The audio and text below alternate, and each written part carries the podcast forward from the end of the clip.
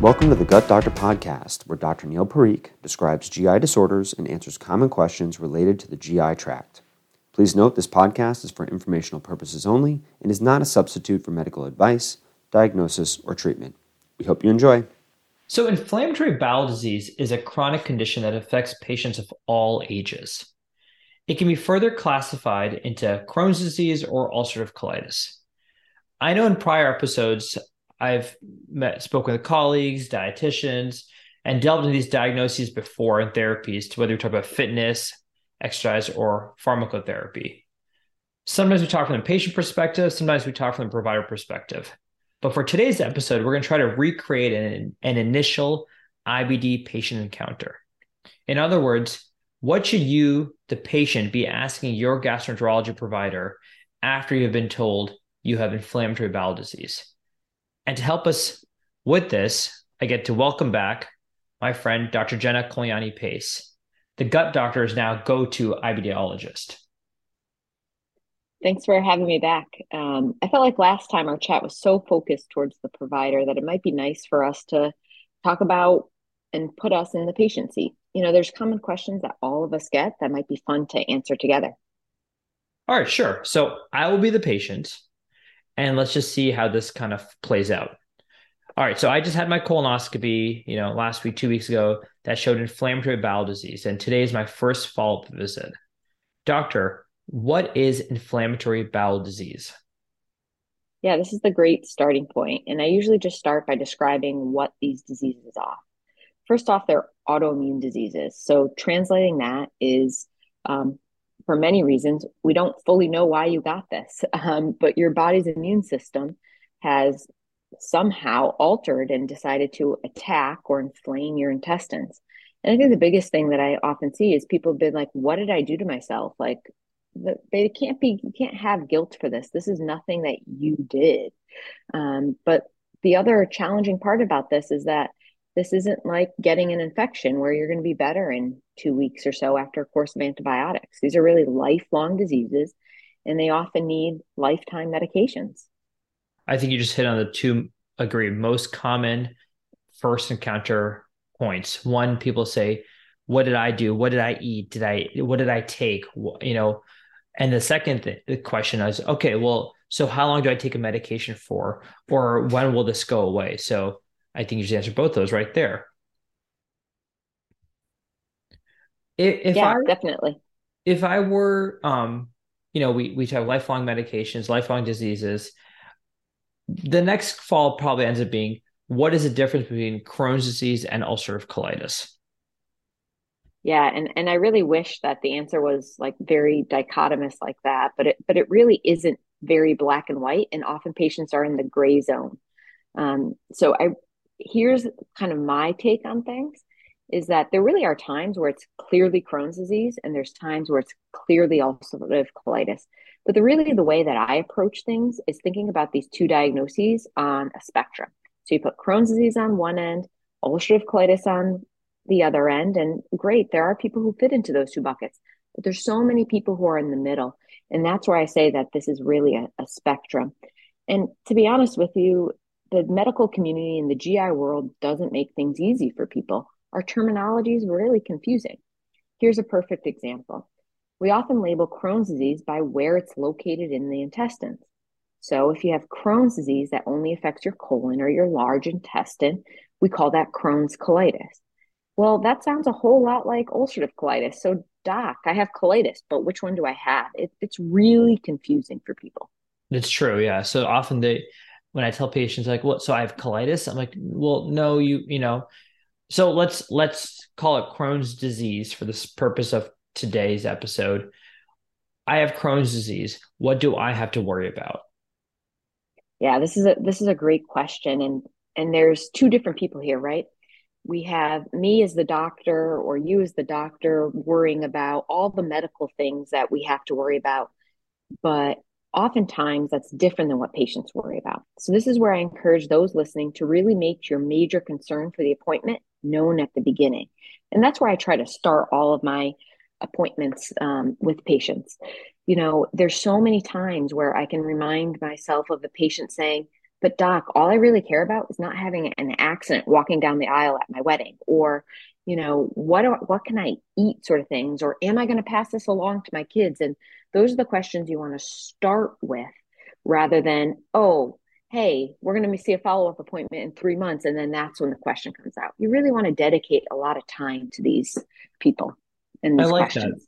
Yeah, I like that. I think it's almost you almost have to look at inflammatory bowel disease kind of like when we make, you know, more serious diagnoses like cancer diagnosis, where you can't just give somebody a cancer diagnosis, then go into the algorithm how you're going to manage it. But you need to, because it's another long lasting, life altering condition. So you have to really pause and tell them, hey, you know, you're going to be okay at your wedding, or, you know, what with you do with your children. So, um, oh, I was yeah, sorry. I think that's re- Yeah. I think that's huge. You know, during my IBD fellowship, I got the opportunity to be a part of this national quality improvement project as a part of the Crohn's and Colitis Foundation, and we started with these questionnaires. And the time and time again, patient feedback. The top of the questionnaire was my biggest concern for today's visit, and I really kind of took that from the initiative into my, you know, daily community practice.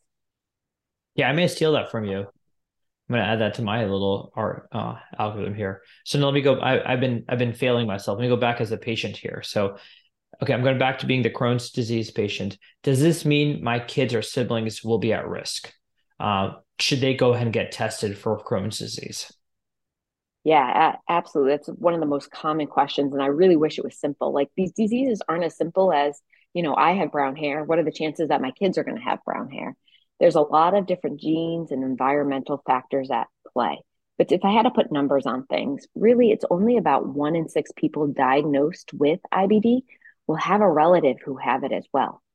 And then let's look at identical twin studies. So people who have the same genes, same environment, what are the chances of you know, if one twin has Crohn's disease, what's the chances of my twin also having Crohn's disease? And actually, it's about the flip of a coin. It's only about 50% chance. That just tells you how complex these diseases are. And for ulcerative colitis, it's even less of a genetic factor, and that factor is only about 6%.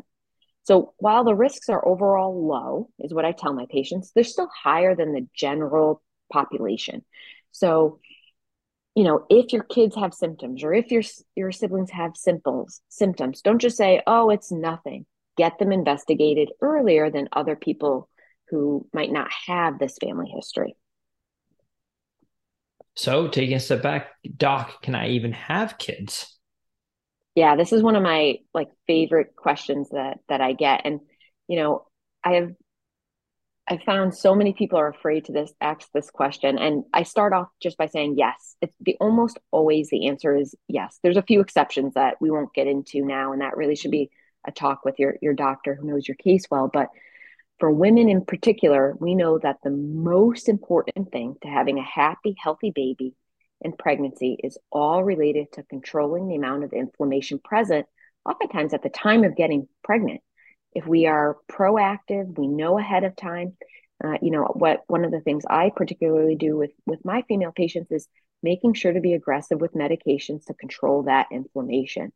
Um, is the most important thing. Um, for men, it's it's a lot simpler than that, and that could be a whole different discussion that I'm going to kind of just bypass right now. But the answer is almost always yes. Okay, so I know what the risk lies to my family. I know family planning wise what I do need to do. Uh, I'm now on treatment for Crohn's disease, ulcerative colitis, and I'm feeling better. How often do I need to have a colonoscopy? How often do I need to get lab work done? Um, how often do I have to see you? Yeah, those are all great questions that are going to obviously have to be personalized, but I'll give you kind of a typical scenario. So, again, my general rule of thumb is that after starting a new medication for ulcerative colitis or Crohn's disease, people often get a colonoscopy about six months later. This is where I say seeing is believing. And, and that's really because oftentimes the amount of inflammation we see on the inside doesn't mirror how people feel. Um, so sometimes people feel fantastic, but then you do a colonoscopy and you're surprised that people feel so well. The inside, the inflammation is really quite bad and, and you worry that people are just quote unquote a ticking um, you know it's just time before there's going to be having symptoms. And that's where we want to be, you know, aggressive with our medications, getting things under control as, as best we can. Um, and then other times people feel lousy and their intestines aren't healed or their intestines are healed. There's no ulcers there, there's no inflammation. And these two scenarios really are different and people, you know, need to kind of consider those two scenarios on how best to treat you. Now that's just responding to therapy, but we know our patients with Crohn's and ulcerative colitis, if it involves your large intestine or your colon, you get cancer of the colon more likely than people who are just coming in for routine screening. So, for people without IBD, the way to get colon cancer is often through a polyp, and taking polyps off decrease your risk of developing colon cancer. But for IBD, it's really not that simple. Um, they can get these flat areas that have precancerous changes, and things can look different. So, they require colonoscopies more often. So for our listeners who are who are tuning in, you know, I'm talking with Dr. Koliani-Pace, our IBD specialist on the Gut Doctor podcast. And if you have Crohn's disease or ulcerative colitis, and it's been a few years since you've had your last colonoscopy, you probably need to talk to your gastroenterology provider. Um, is there blood work or lab tests that I, as the Crohn's patient or UC patient, will get every so often? Yeah, absolutely. Some of that depends on what medications you are. So we have to kind of tailor that. But in average, on average, things that we usually like to make sure of is making sure people aren't anemic, making sure that whatever medication they are isn't irritating their liver. And there's a couple of medications or a couple of blood tests, and I'll talk about a stool test um, that measure the amount of inflammation. You know, there's this thing called the C reactive protein that can be elevated. Um, and it's sometimes helpful, but not everyone with IBD causes this to be elevated. And things like a pneumonia or another infection can cause it to be elevated as well. Um, but the test that I like a lot is doing something called the fecal calprotectin. So it's a, unfortunately, you know, it's a stool based test. So people have to go to their local lab, pick up a stool kit, you know, go home, have a bowel movement at home, and bring that stool kit back. Um, you know, when comparing between a colonoscopy and that, people would prefer that over the colonoscopy from what I'm told. Okay, so there's blood work, there's stool testing, there's the colonoscopy so often. Other than do my best staying on my treatment and being mindful, you know, of my dietary and fitness habits, which as a side we've discussed on other episodes, are there other maybe non-GI factors that I should be aware of? Should I be seeing other providers, my my PCP on a regular basis? Yeah, so definitely seeing your PCP on a regular basis, I think, is important just in general. Um, part of that is because we know patients with Crohn's disease and their mental health are are often coincided, and, and that adds a definite layer of complexity. And us as gastroenterologists, I'll be the first to admit that my ability to help people with their mental health is um, you know, and my training is just inadequate in, in, that, and I definitely feel helpless. Uh, so definitely working with your PCP, your mental health providers are something that's really important. And then it really depends on other things that Crohn's and ulcerative colitis can affect. We use this term extraintestinal manifestations, which is really, you know, what parts of the body outside of my gut can Crohn's and ulcerative colitis affect. So that's things like your eyes and your joints and your skin. So I'd say the three most common doctors, in addition to those mental health providers for IBD doctors, are rheumatologists for your joints, dermatologists for your skin, and ophthalmologists for your eyes. And then, depending on how bad things are, you may or may need to see one of our friendly colorectal surgeons. Um, but again, this is really case by case, uh, individualized and quote unquote personalized medicine.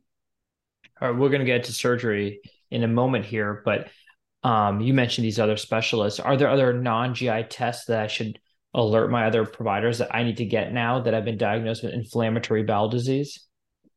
Yeah, those are great questions, and and some of this is to help us determine, you know, where is the in- inflammation located. You know, a standard colonoscopy and endoscopy misses almost all of the the small intestine. You know, just as a reminder, there's over 20 feet of small intestines, and I can promise you, our scopes are definitely not that long. So we can miss a whole bunch in mm-hmm. your small intestine there. So that might be a CT scan, an MRI, or a pill camera test, um, are all ways we can evaluate that small bowel that we just can't get to with our standard procedures that you have at our endo centers. What about flu shots and other vaccinations, healthcare maintenance, things that I need to be more aware of now that I have this diagnosis? Yeah, absolutely. So flu shots easy. Yes. Um, you know, the biggest thing to remember for people is that if depending on what therapy you're on, again, please ask your GI doc. So this isn't completely a blanket statement. On average, we say we, you know, many of the biologics, you shouldn't be getting any of the live vaccines. Um, and your GI doctor and your PCP can talk to you about which vaccines are are those live vaccines. But otherwise, there's shots like pneumonia, shingles that oftentimes we do recommend for our patients. Um, and then one of the big conversations I talk to about with all of my pregnant women is what the baby can get to. And, and, you know, that's a whole nother conversation. I feel like we could have a whole podcast just on pregnancy and IBD. Yeah, there you go. We got our next topic right there. Appreciate that, Jenna. Anytime. You mentioned colorectal surgery uh, a few moments ago. If me as a patient with Crohn's disease or ulcerative colitis, and I know obviously there's a lot of nuances here, but patients often ask me, will I ever need surgery? Yeah, that's a that's a great question. And and hidden in that question, because sometimes I, I follow up that question with a question of patients. Well, what do you worry about surgery? And that's when it comes out. Everyone's worried about a stoma or a bag and mm-hmm. you know all of the things that go along that. That's oftentimes what people's concern really is. And you know, um, that's never our hope for for any patient. Um, the one thing I, I want to get people to know is sometimes surgery is the right thing to do. And it doesn't mean that medications failed. Sometimes it's just your disease has failed. You know, particularly with Crohn's disease, I talk to patients about the difference between active inflammation and irreversible bowel damage, meaning I don't care what medication I put you on. It's like burning your arm on, on the stove or something like that. That scar's there forever. And the intestines is no different. And sometimes surgery is the only way to reset the clock there. So for, for Crohn's disease, I would say surgery is much more common than ulcerative colitis. Um, but for ulcerative colitis, it kind of often depends on how bad, how inflamed your disease is. And we obviously take that on a case by case basis. So, so yeah. So if there's more scarring, for example, that's again not getting too detailed, but it's not as much active inflammation that we can subdue with the medication and it's just scarred or fibrosed or stuck colon or intestines, then that may be a surgical correction there. Absolutely. And, sometimes it's just because there is no medication. I think the thing that I'm looking forward to as an IBD doctor, and there are people actively looking at this, is if we could figure out a medication to reverse scar tissue in Crohn's disease, I think that's going to be the big game changer. But I, I think we're a while away from that. No, that I mean that would be a huge game changer. Jen, I intentionally did not get into dietary and fitness advice because yes, in the initial consultation, I would have definitely asked you, what can I eat? What should I do? How can I change my lifestyle? Um, I, I avoided that into this episode because one for the duration, the length of the episode, and also I've done recent episodes on that. But this was fantastic. Um, as both a patient and a provider, I always feel like I'm I'm learning from you and I appreciate your time. And we already have our next topic ready, so we'll we'll record again in the future. Sounds great. Looking forward to it.